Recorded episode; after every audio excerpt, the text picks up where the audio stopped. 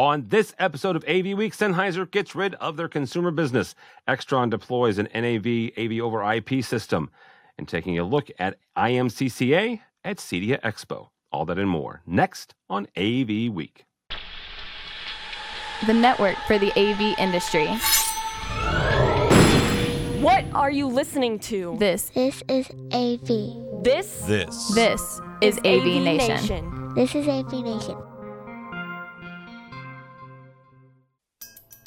This is AV Week, episode 508, recorded Friday, May 14th, 2021. Handle the truth. Support for AV Nation is brought to you by Atlas IED, innovative audio solutions for every business environment, and by Draper. This is AV Week, your weekly wrap up of audio, visual, news, and information. My name is Tim Albright. I am your host with us to discuss the news and information we have gathered this week. First and foremost, my favorite Bronx resident. Her name is Charmaine Torruella. I can't say it correctly, but she works with Lyrics. Welcome, ma'am. Hello, sir. Tell people how to say your last name correctly. Charmaine Torruella. There But we go. Again, you could say Torella. It's Yeah, but I can't say it. I, I've never been able to roll my R's. Just, just pointing that out there. Big, dumb Midwestern American. Um, all right, also with us is Mariella Pilotte. Marielle is from Bridges uh, System Integration. Welcome, ma'am. Hi, thanks so much for having me. Absolutely, thank you. Uh, she is down by Virginia, Virginia Way, and uh, also with us is uh, Toby is a coworker of mine now. Uh, he works in Grand Rapids, up in Michigan. Uh, Toby uh, Tungle from CTI. Welcome, sir. Thank you, sir. Glad to be here. Absolutely. Thank you so much. Um, really quickly, a um, couple things happening this week. Uh, we're going to put all of the all of the stories that we sent these fine folks um, on the on the list, which means that there's like four or five stories. But one that kind of dropped yesterday that I want to bring up here, and I kind of threw a, a curveball at these folks, and so I apologize in advance to them, not to you, because this is the first time you're hearing this. Um, Expo actually announced this week that they are welcoming IMCCA. And IMCCA, real quickly, stands for the Interactive Multimedia and Collaborative uh, Communications Alliance. If you're not familiar with IMCCA, here is the Cliff Notes version, and I'm going to get an email from David Danto screaming at me for doing this wrong, but here it is. IMCCA is a group that's really, really focused on unified communications and collaboration, the UCC space. They've done a number of events at InfoComm. They've done a number of standalone events. Matter of fact, one of the last things that I did pre-COVID uh, was with the IMCCA and David uh, in New York, and we had a, a meeting at, um, at at Microsoft's headquarters. A lot of really good, you know, it was a two or three day uh, collaborative uh, experience. Uh, our buddy Chris Neto, we did a, a live um, AV in the AM, actually from Verrex, um, Charmaine. So that was one of the last things that we did uh, in, in that space. IMCCA is really, really concentrated on the, the, the UC platforms. Makes a lot of sense, at least to me, the fact that they're going to CEDIA. But it's very interesting. CEDIA, again, is a residential show. They are welcoming in a group that is focused on UC and primarily has done so in the in in the pro space. Charmaine, we'll start with you on this. CEDIA happens uh, the first week of September over in Indianapolis. Um, interesting to me, but what do you think? What's your take on the fact that that CEDIA is bringing in a group uh, that is so focused on UC and again has pre- predominantly been in the pro space? I think that's a good move on CEDIA's part, right? Because since we've been going through this pandemic, what has happened is a lot of uh, knowledge workers pretty much went to work from home, wherever that home may be. Uh, for some executive level managers and mid managers, they wanted to get the same look and feel of collaboration in their residential space. The difficulty, as we all know, commercial and residential integrating in those two spaces, it's it's a night and day. You know, it's not exact.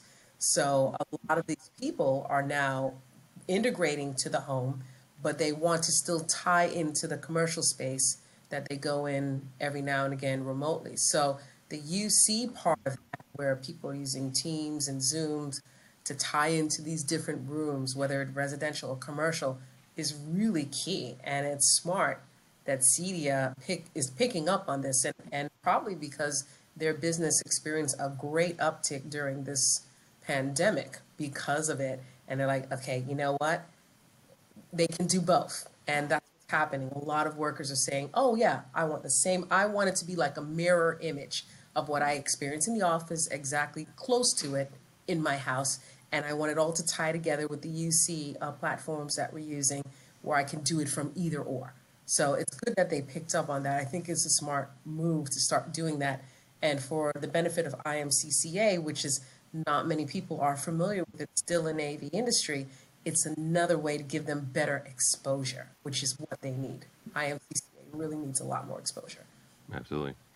Toby, take a look at this from from a couple different sides. One of the the debates, I guess, last year was who's going to own the work from home space. Um, I, I, I was actually just on a on a, a, show with uh, David Maldow and, and, our buddy Kelly Perkins, uh, and I, I, I, made the comment. I, I don't think that what we're living now is our new normal. I don't, and, and Mr. Danto and I will disagree on that. I, I don't think that we're going to know what our new normal is for about two years. Yes, certainly hybrid working will, will be a part of that.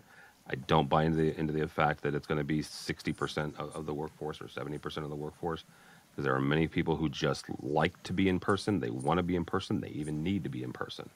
So all of that, there still will be a segment of folks who will want to work from home, who will work from home, who need a professional system in their house.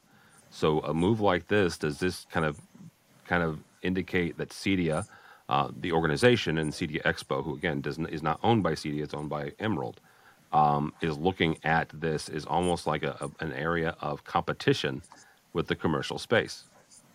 That, that's that's actually pretty interesting. So I, I do agree that they're looking at it as a competition purely from the fact that while we all migrated from the office to the home office to figure out how to do our daily jobs, and some of us, to your point, did a really good job in that transition. and Others didn't. They tried to find their way, figure out what technology worked for them, what didn't work for them.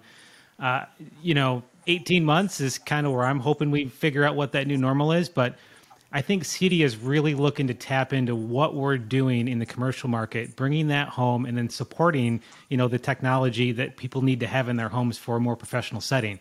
You know, when my kids went virtual last year, it was, you know, every other platform you could think of. Cameras didn't work, audio was terrible. And you know us as av integrators we want to have that really good experience and that really good quality whether we're at home sitting in a starbucks on a plane or at the office. So i think what really that they're looking to do is really expand that that footprint expand that that knowledge base get a little more understanding of what we're doing in the commercial market and try to bring some of that stuff and those standards and processes and procedures back into that home office environment. All right mariella the last word on this one. Is this something where we're going to have to worry about the, the, the residential folks, and not necessarily the residential folks, right? Because there there are there are there are people inside CEDIA who will argue with me all day long that Resi is not a large portion of their membership, and I will consistently tell them that they're wrong, because the the people that I know. Um, I have two or three uh, dear friends here in St. Louis that are that are residential dealers primarily, right? They're members of CEDIA. Actually, both of them have been on the CEDIA board they both do light commercial. They both do, you know, res, uh, restaurants. They both do hospitality.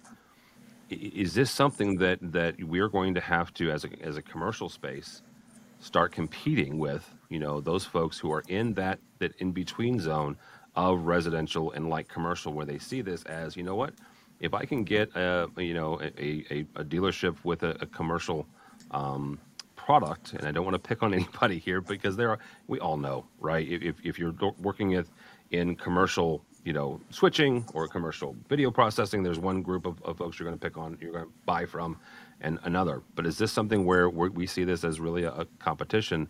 And if so, what can commercial dealers do, and, maybe what should InfoComm do or Avixa do as, as a response to this? So I'm not sure my answer is going to be exactly the one that you want to hear, but I do think that moving home and working from home has led to a, a big transition.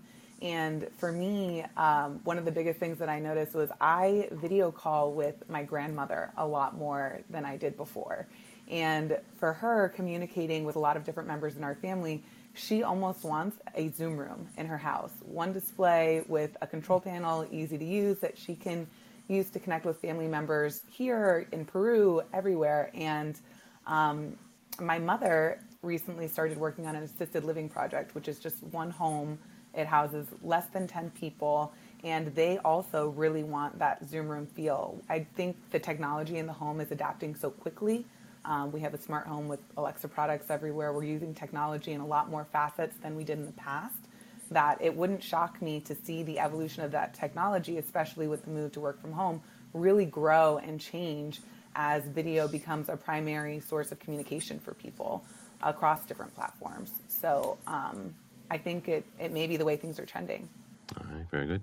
Uh, our next story comes to us from uh, our friends over at AV Network. Uh, Sonova acquires Sennheiser's consumer business. What happens here is Sonova Holding uh, AG, a German company, has picked up Sennheiser's consumer electronic business. If you're not familiar with the fact that Sennheiser had a consumer electronic business, that may be why they sold it. Um, that's a little bit of me being snarky. Um, but they did have quite uh, the the uh, the consumer business, everything from uh, Bluetooth headsets to some of the best headphones that I have ever had in my entire life. Um, yes, Sennheiser is a sponsor of AV Nation, but it's still some of the best headphones. Momentums are some of the best headphones I've ever had in my entire life. Um, incredibly comfortable and stupid expensive. So yeah. Um, but one of the things that's interesting here is it, it's an interesting play to me. And Toby, we're going to start with you on this from a company that has you know had some some starts and stops, especially over the last two or three years, when it comes to their commercial line and their integrated uh, systems line, to kind of um, divest themselves uh, of a of a of a line that, at least from the outside looking in, looks pretty profitable. A way that they could you know kind of funnel some some profits over here. What is your take on the fact that Sennheiser is kind of dropping the consumer brands and focusing and, and kind of doubling down, uh, to use a gambling term, uh, doubling down on on their consume on their commercial uh, products. I, I, will say their 550 wireless headphones are probably one of my favorites as well. They are stupid expensive, but you typically will not buy another pair unless you break them or get them stolen by my 10 year old daughter, like mine did. But that's here nor there. I, my kids can steal any pair of headphones except for those. Well, yeah, the noise canceling ones they like it because then they can cancel out what mom and dad want them to do. Oh, yeah. So that's yeah. I mean it kind of works, right? Uh, you know, the, the, Sennheiser brand is is it's really strong in, in the consumer world and the the commercial world. I probably have a little more experience on that consumer brand because uh, I've got some friends that are part of the audiophile audiophile community, and they've had some mixed reviews on it. Personally, I'm not really sure what their overall thoughts are on it. My personal opinion is it really will allow that company to kind of dig in, get a little deeper and wider in the R&D side and the commercial side that we've allowed them to really get into the market wider, stronger, better. Some of the products that they've released in the last even year have been really top notch. Their their channel support is fantastic, and them starting to really reinvent that wheel faster and churn that even faster, I think, is something that I'm really looking forward to from that company. You know, they they do that on the, the consumer side today. They have done that consistently but we've seen a little bit of slower turn and burn on that commercial side. And I'm really excited to see if they can't move some of those resources over and, and get some things to market a lot faster.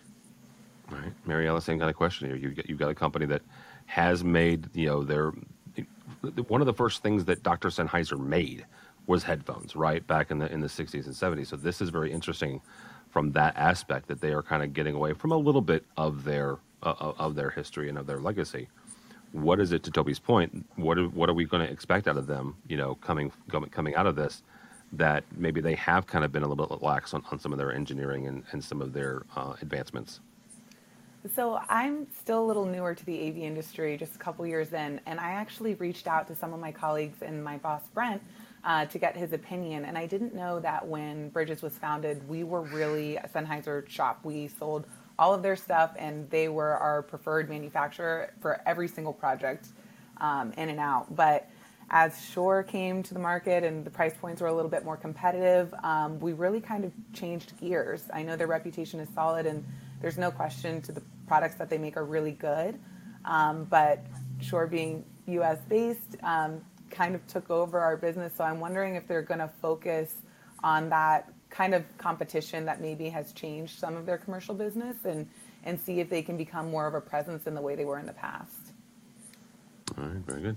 Charmaine, uh, last word on this one. What do, what do we make of this, of this and, and what do we see Sennheiser, you know, pivoting to and, and, and really kind of how, how are they going to use this as, as energy and, and fuel moving forward? Yeah, it seems like they're doing this to laser focus really on the commercial, as Toby said before. Um, but I'm a little dismayed that they did spin off that consumer uh, piece. And, and, this is what I'll say because the two S's, Shure and Sennheiser what they both have in common is a lot of history, right? In how they started their innovation, their products. Sennheiser, has that history, and so does Shure. And Shure still has that consumer piece, right? Which gets a lot of traction and sometimes crosses over into the commercial world. Um, and Shure's also making trying to make that push right in the commercial more because they have a strong hold in the consumer. So I think um, it's not a bad idea for you know spinning that off so they can focus more on the commercial, but in the you know that consumer energy helps them also as it does with Shure. It helps propel them. So spinning that off, my question to them is going to be, all right, you spun that off. How are you going to keep that energy and propel your commercial stuff? Now that you're going to dedicate more time, you're going to have to redirect that energy as you did with consumer. Take that somehow to further propel yourself in the commercial market. And and um, um, it's going to be interesting. Um, I can't wait to see what happens. They do, you know, they do have great products. Used them a lot for the over ten years throughout various companies. It's just um, now that you've done it, what energy you're gonna are you gonna bring to your new Sennheiser commercial self, right? So that's what they have to answer for me. Yeah, absolutely. Um, I, I put a, a link in the chat, and, and Mitchell will put a link on, on the site. Uh, I actually got the chance to, to go to Sennheiser um, about a year and a half ago. The last time I was, I, we, Neto, Neto and I, Chris Neto, uh, and I did uh, AV Magazine Awards, and I got the chance to go over there, and I was introduced to something called the HE1 headphones. Now, have any of you heard of the HE1s? Yes. Toby, Toby's Awesome. shaking his head. That means you're kind of bougie, Toby, because they're sixty thousand dollar headphones. I don't They own them. I've just heard of them. There's a difference. Okay. difference. Well, I've I've listened to them now because I got to watch a guy make them. It's it's a it's a marble base, right? I mean, it's it's ridiculous. Yeah, Mariella's like, oh my god, it's ridiculous. A guy shows up in a limo in this box in a tux and white gloves at two you like like Toby like um uh, Elon Musk has got like two of them, right? It's ridiculous. But to Charmaine's point, that sort of thing, that that exorbitant, that that let's take this thing out as far as we can go. That does tend, tend to drive some of the commercial side, right? Nobody in their right mind, at least you know from a you know maybe an audiophile, but nobody from a commercial side is really going to buy a sixty thousand dollar pair of headphones. But they might end up buying something that that the technology from that is in there, right? Uh, and so that'll be kind of see how they're able to maybe maybe there's an, an, an agreement where they share technology. I don't know, uh, but yeah, the, the HE ones are, are pretty pretty impressive. So Yeah, I'm glad you said um, you said Bezos or Musk. I think Bezos had uh, something like that. Those those Fang guys had that thing. That's where I heard of it. well, the guys at Sennheiser, the, the folks in, in Hanover did they specifically called out Elon Musk as having one. So I I don't know he was the most recent one to get a delivery. I don't know. So Hey Tim, can we work in a sponsorship for the four of us today? yes, indeed, yes. I'll, I'll call up my buddy Charlie Charlie Jones. He'll get us all four, you know, all four of us. So uh, it was a joke, Charlie. Don't yell at me. All right, last story comes to our from our website, Extron uh, NAV. Uh, their their uh, audio AV over IP system um, got deployed at the University of North Carolina Wilmington. 145,000 square foot facility. And here's the piece I want to I want to tie in on this. Um, the this allows for obviously the distribution of you know audio and video throughout all the classrooms. This is from um, Rob Mann from um, uh, University of North Carolina Wilmington, quote unquote, tying the cameras and mics to each room's location system and the distant education control room has proven a major benefit in the age of COVID one before we get started, Extron is uh, a, a longtime uh, sponsor of, of AV Nation. Uh, I have seen the NAV uh, both in the person and uh, in, in the wild. Um, not I've seen, I've not seen a lot of deployments, so I was really kind of excited to see this one. Uh, Mariella, where are we when it comes to the state of of AV over IP? I mean, when it comes to, I mean, we, we got this system here, which 100% is is looking at, you know, the the benefits of the age of COVID, distance learning, as education facilities get back to, to classes. Uh, one of the things that that folks are talking about is needing to deploy overflow rooms and and you know making sure that if an outbreak does happen, they have the ability to send kid, you know students into larger spaces that are more more deployed. Where are we at when it comes to AV over IP uh, in the world of, of commercial AV? so I definitely think it's the future. I think most people would agree that's the case. Um, but it's not necessarily brand new. Our, like I said, Bridges is a small company, but we deployed one of our largest deployments of AV over IP in 2013 um, for the SOC HHS, and so uh, we probably have a dozen projects that are multi-million dollar projects, and they span over so much distance. Obviously, they allow people to access these systems in coop spaces and you know different satellite offices everywhere. So, um, especially now that we have during the COVID era that remote capability under our belt, we really like it in some cases. I think it'll definitely um, be something that spreads like wildfire and will be utilized a lot more as these technologies progress. Charmaine, same question here. You you have designed and deployed a number uh, through Verrex, and, and Charmaine, if you're not familiar, also comes from the world of telecommunications and IT. So always getting her, her perspective on this is very interesting to me as well. Take it from both sides of here, right? You you still have a number of, of clients who don't want this stuff on their network, quote unquote, right? You, you've got to deploy and, your own entire separate system that, that runs parallel. And, but more and more are, are becoming more comfortable with it. So where are we in, in that whole I guess, race? Oh, the clients are shifting to it now. I mean, they weren't, you're right, before um, COVID, let's say two or three years before, take it to 2016 uh, or so. They were like, no, we don't know how we feel about this on our network, and da da da da. So, yes, it was a parallel universe. However, now that they're realizing COVID has made it hard and difficult to have resources, you know, go in to manage these systems and a lot of the systems are disparate systems, right? They're all speaking differently. They're not speaking to one central point. Um, it's like, okay, it's time. Now they know it's time. Plus, they've had the time to put their research and investment in cybersecurity, which is the other thing, right? Which is going to make this go much faster, AV over IP, because of all the hackings that we know about, everything. What people don't know is that many organizations for the last two years have been ramping up their cyber. And so now they're getting more comfortable with putting things on the network because they have the right solutions in place to protect it. So they're okay with it because they, they, they realized, you know, virtualization is kind of what made them force the hand. You know, virtualization was more cost effective, it was cheaper.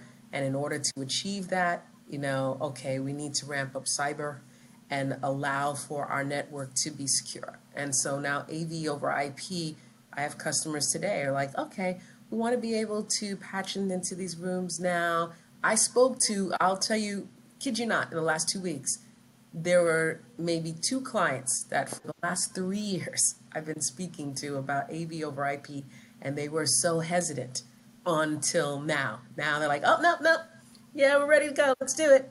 That's it. I was like, really now? Yeah, yeah, we got to get this going. I'm like, okay. Toby, that actually brings up a really good point, and, and, and you can uh, you can answer the, the where are we question, but I also want to say, you know, does that actually kind of lend itself to to the idea that that we should bring some of these cutting edge technologies to our clients even sooner, right? The, the, the, some of the the the the, the kind of the, the general wisdom is, well, don't you know, don't don't deploy or, or don't suggest you know technology until it's ready, right? Until it's fully baked.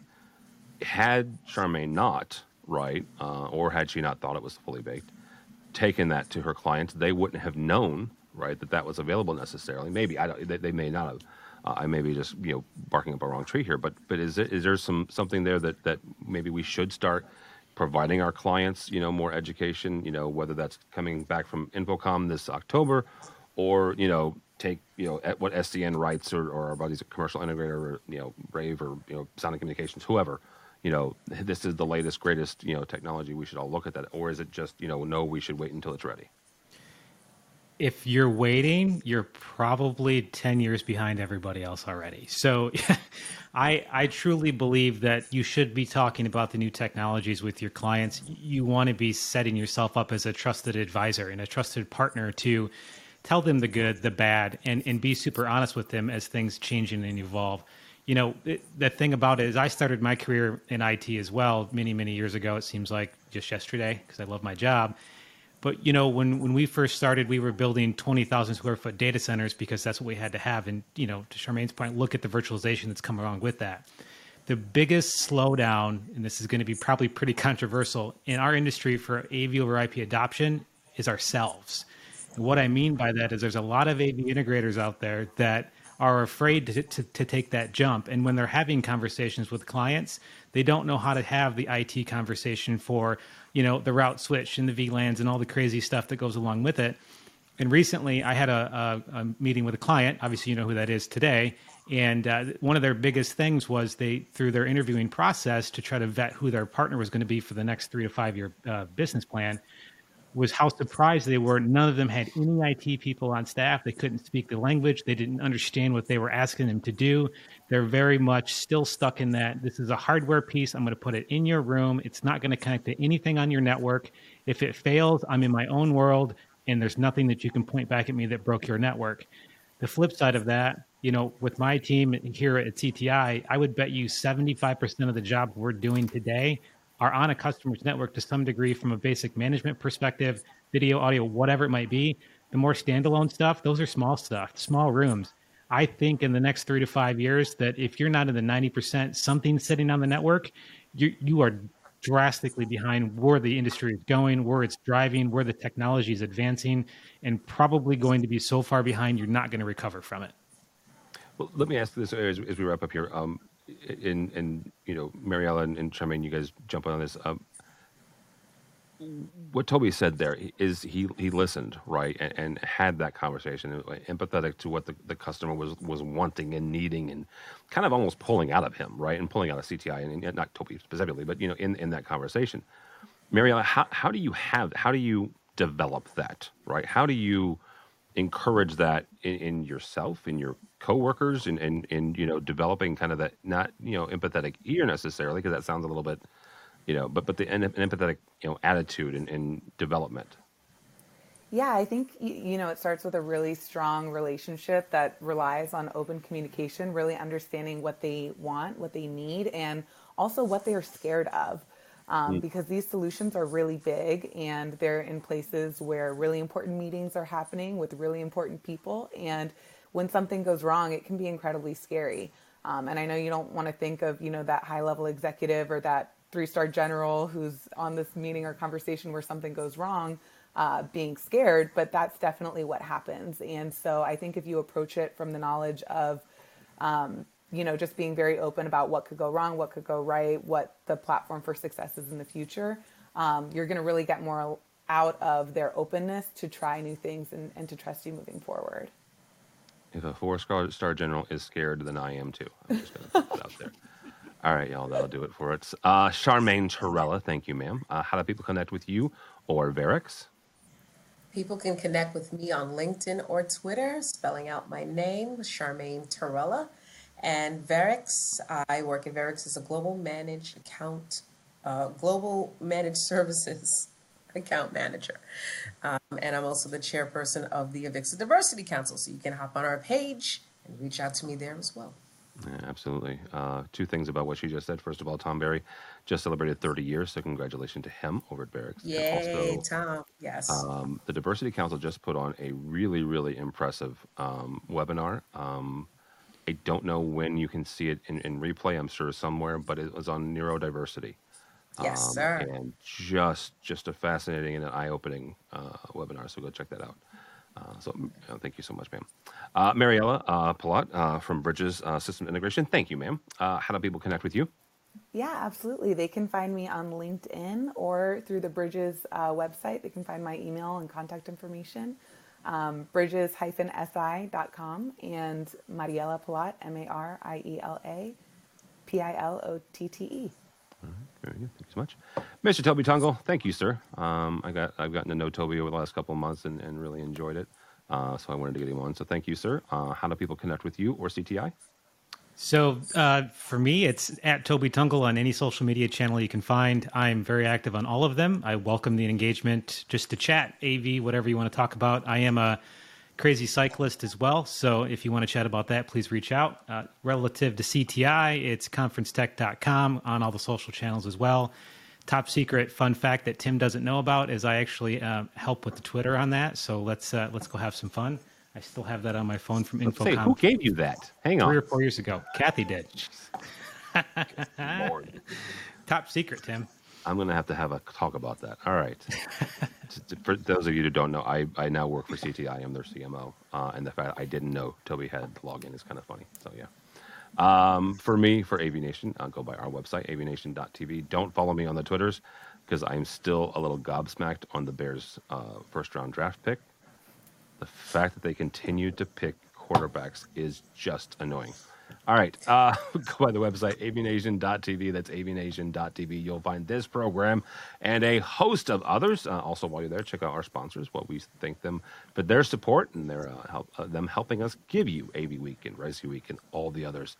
Um, couple really quick things. Uh, number one, uh, you should go sign up for AV3. Uh, it is a all day um, uh, webinar series that we're doing with our buddies at uh, SCN uh, and also with Avixa. Uh, so one whole day. I don't have how many CTS RUs we're getting yet. Uh, last time we did this, you got 4.75, so I would imagine somewhere around there. Uh, so Mitchell will put the link to that as well. And in the month of March, we did an entire month of some really, really kick ass women in AV. Um, it's been really, really well received, and I'm to just keep doing it. Uh, it was for um, Women uh, International Women's Day, um, and the, the the the feedback we've gotten uh, and the number of women that have come um, just kind of email and, and this that and the other. Uh, I'm still getting an introduction to some folks that I have no idea. You know, I didn't know they existed, or, or they didn't know I existed, and so we're, we're still getting connections. Uh, so we're going to continue this, right? Uh, I don't know quite what I'm going to call it yet, but we're going to continue to, to to interview and highlight uh, women in the industry. So check that out uh, and look for that over the course of the next coming weeks and months. So all that and more at avnation.tv. That's avnation.tv. Thanks so much for listening. Thank you so much for watching. That is all the time we have for AV Week.